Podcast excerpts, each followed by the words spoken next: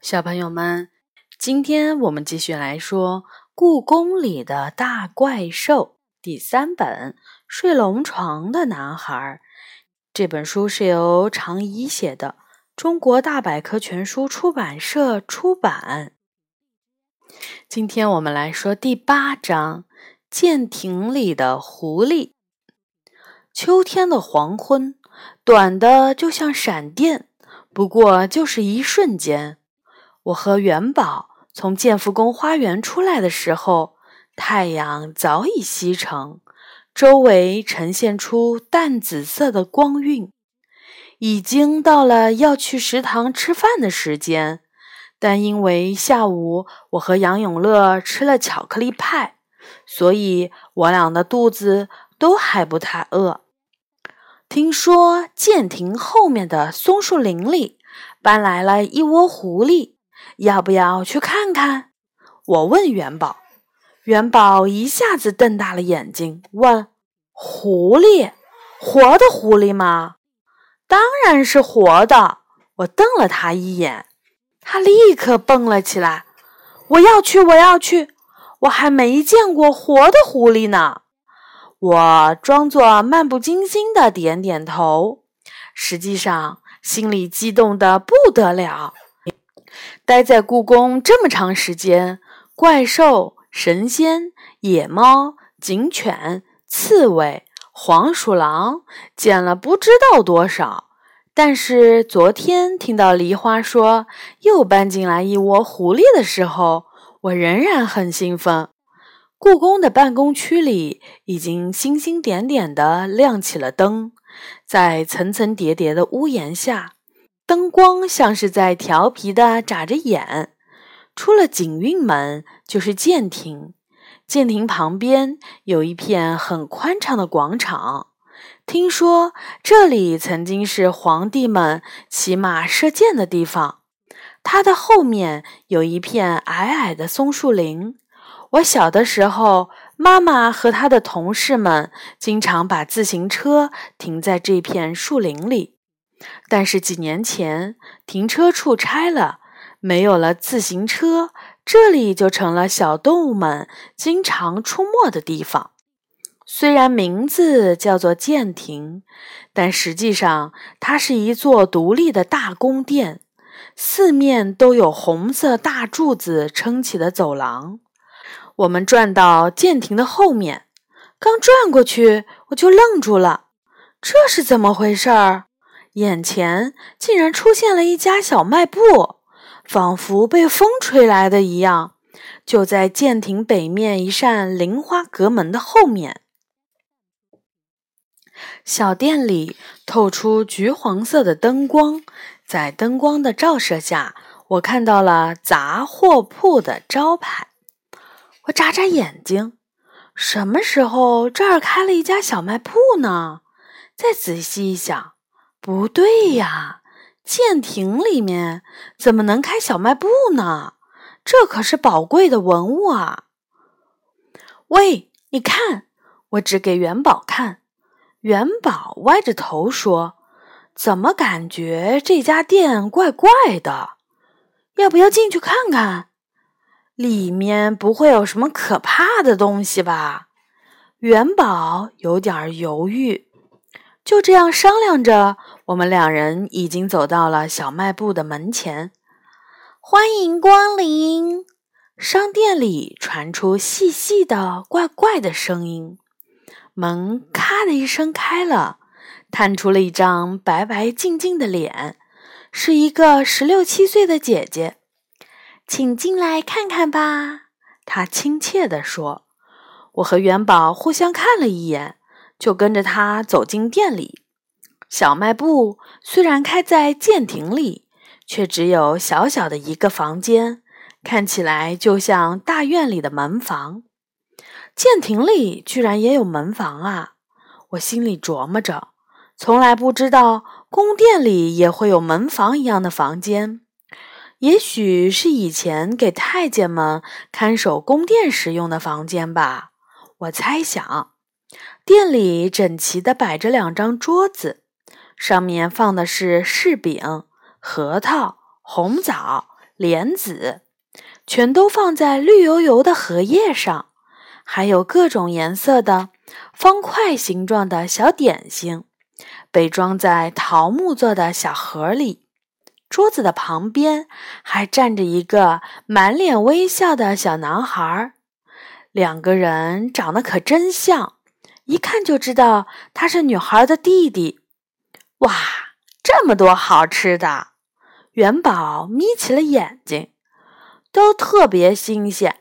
红枣、核桃都是今天下午才摘来的，点心也都是傍晚的时候刚做好的。小男孩介绍说：“这是做什么的？”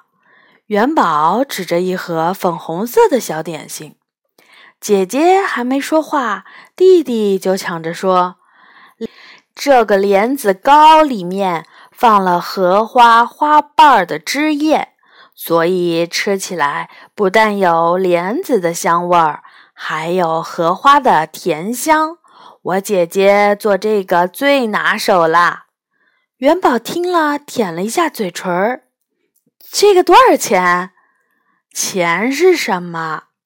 弟弟愣愣地看着他。姐姐看了。一把把弟弟拉到身后，连忙摆手说：“我们不要钱，不要钱。”这回轮到我和元宝发呆了。不要钱？难道可以白拿吗？姐姐点点头说：“我们不收钱，钱那种东西对我们来说一点用处也没有。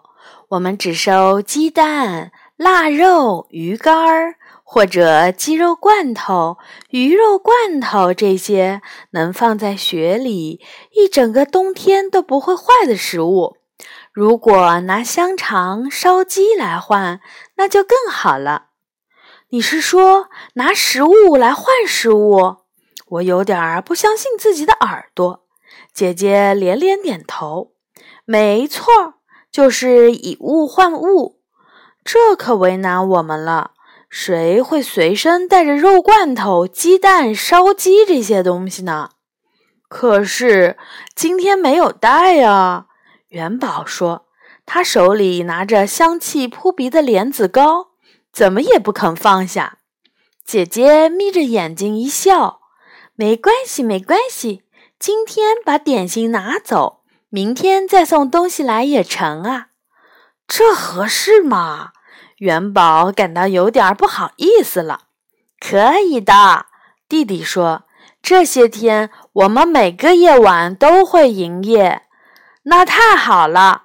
元宝一把把点心盒抱到怀里，说：“明天我一定带鸡蛋和肉罐头来。”弟弟和姐姐也都高兴地点点头。从小卖部出来以后，月亮已经升起来了。真没有想到，我们居然在这里待了这么长的时间。我们两个人的肚子都咕噜噜的响了起来，也顾不上去松树林里看狐狸了，急急忙忙的就向食堂跑去。再晚一点的话，食堂就要关门了。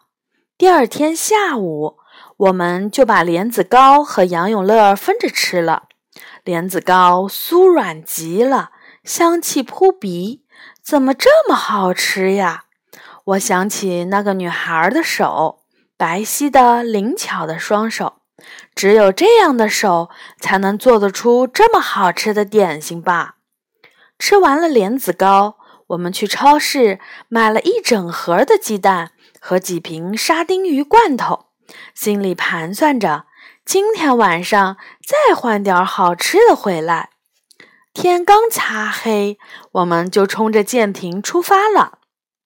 今天是阴天，乌云盖住了月亮，微暗之中，只有小卖部的灯亮着。我们推门进去，就听见一个女人的声音：“哎呀，有客人来了！”只见一个长得很和善的女人站在被当作货架的桌子旁，那对姐弟就围在她的身边。这是他们的妈妈吧？我心想。我们送东西来了。元宝砰的一下把装食品的塑料袋儿放在了桌子上。哇，妈妈，你看，是鸡蛋和沙丁鱼！弟弟高兴的手舞足蹈。他们的妈妈十分客气地说：“听说你们昨天是拿走一盒点心，却送来这么多吃的，太不好意思了。要不再挑点别的东西吧？”说着，他侧过身，把桌子上的东西指给我们看。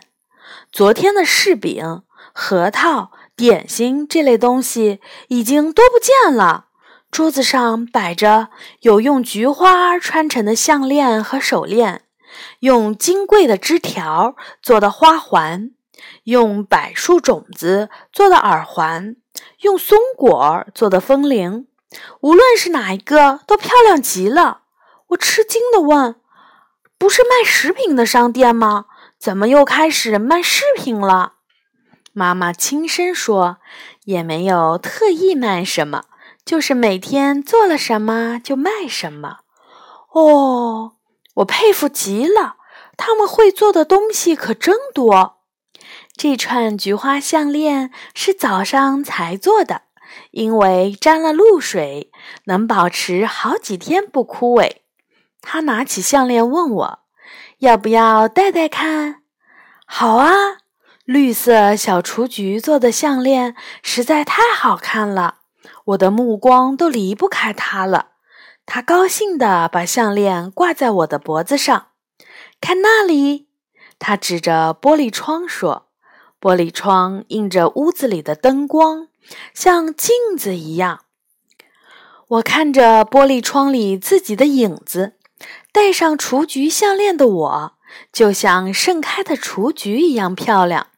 我的脸一下子涨红了。原来自己还有这么美的时候，连旁边的元宝都露出了惊呆的表情。那对姐弟更是拍起了手，夸赞说：“变漂亮了，变漂亮了！”项链要用什么东西才能换呢？我小声地说：“香肠、腊肉、烧鸡，什么都行。”姐弟的妈妈说。不用了，今天带来的东西足够了。真的吗？这么好的项链？他点点头。真的，我高兴极了，真是拿到宝贝了。这里还会卖吃的吗？元宝不甘心地问。也许还会吧，不过要看我们明天的心情。如果明天睡醒了想做点心了。晚上就会卖点心，妈妈回答。我们与姐弟和他们的妈妈告别后，就走出了小卖部。我戴着小雏菊做的项链，感觉轻飘飘的。什么松树林里的狐狸啊，早就抛到脑后了。元宝也是一心惦记着明天再带些罐头来换点心。早就不提去看狐狸的事了。第二天一整天，我都戴着雏菊项链。上学的时候就藏在校服里，一放学就把它露出来。这一天，我都觉得自己是一个雏菊一样美丽的女孩。走在路上，看我的人都比平时多了。那天晚上，我们又提着新买的香肠去建亭的小卖部换了不少炒栗子。栗子还是热的，不但个头大，而而且比蜂蜜还甜。还没走到回妈妈的办公室，栗子就被元宝吃了个精光。到了第四天的早上。一睁眼，我就发现窗外的世界完全变样了。北京的头一场雪居然早早的来了，鹅毛般的大雪把地面、屋顶、红墙都盖得严严实实的，一下子故宫就成了一片白色的世界。这个时候，要是能吃一碗热乎乎的栗子馅儿元宵就好了。我自言自语的嘟囔，却被妈妈听到了。吃元宵要等到元宵节呢，她说。而且哪里有栗子馅儿的元宵啊？你又做白日梦了。呵呵，是啊，妈妈不知道，这不是白日梦。昨天买炒栗子的时候，小卖部的主人说了，今天晚上会做栗子馅儿的元宵呢。一放学，我就去超市买了一整只烧鸡。下雪天，天黑得早。我到故宫的时候，天已经黑透了。元宝正守在门口等我呢。想了一天的梨子馅元宵了，咱们现在就去吧。他说：“真是个嘴馋的家伙。”于是我们踩着雪，一路小跑到建亭。可是转了好几圈，我们也没看到一丁点儿的灯光，更别提小卖部的门了。无论怎么转，这里都是黑压压的一片，竖起耳朵听也听不到一点儿声音。到底是怎么回事呢？前几天还在呀，难道是做梦吗？我的脖子上明明还挂着漂亮的雏菊项链，一天都没摘下来过。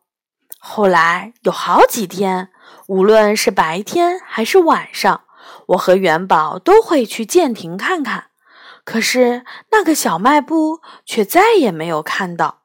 我忍不住把这件奇怪的事情讲给野猫梨花听。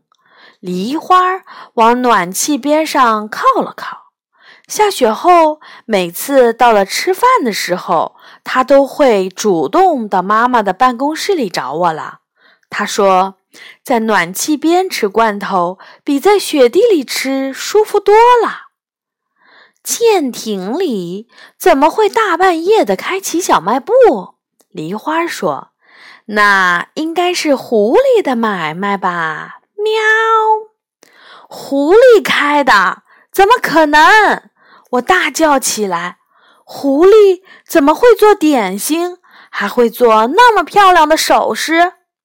狐狸开商店的事情可是经常发生的。怎么说也是最聪明的动物，没什么不可能的。梨花说。没准儿就是松树林里刚搬来的狐狸干的，因为刚刚搬家，没储存足够的过冬食物，于是就想出了开商店的办法来啦。喵！我开始相信梨花的话了。是啊，要是人的话，谁会那么晚在那么偏僻的地方开商店呢？而且消失的时候还无影无踪的，这应该就是狐狸的魔法吧？狐狸妈妈带着自己的两个孩子，凭着手艺储存过冬的食物。我叹了口气，没想到自己居然吃了狐狸做的点心，还戴了狐狸做的项链。你知道那窝狐狸住在哪里吗？我问梨花。梨花点点头说：“故宫里哪有我不知道的事情？那还真是个漂亮的狐狸洞。”喵，带我去看看怎么样？啊！梨花睁大眼睛：“你去那种地方干什么？”喵，想去拜访一下，拜访狐狸。这种怪念头，我看你还是算了吧。喵。哼，我歪着头说：“我打赌你根本就不知道他们住在哪儿。”谁说的？梨花一下子就跳到了门口。现在我就带你去。喵！我跟在梨花身后，厚厚的雪地上印下了梨花一串串梅花般的小脚印。建亭后的松树林也被雪覆盖了，雪太重。压的树枝吱吱作响，梨花一直带我走到最粗大的一棵松树旁边，然后指着一个圆圆的大树洞说：“就是这里啦！”我蹲下来，拨开洞口堆积的白雪，树洞已经被泥封住了，只留了几个呼吸用的小孔。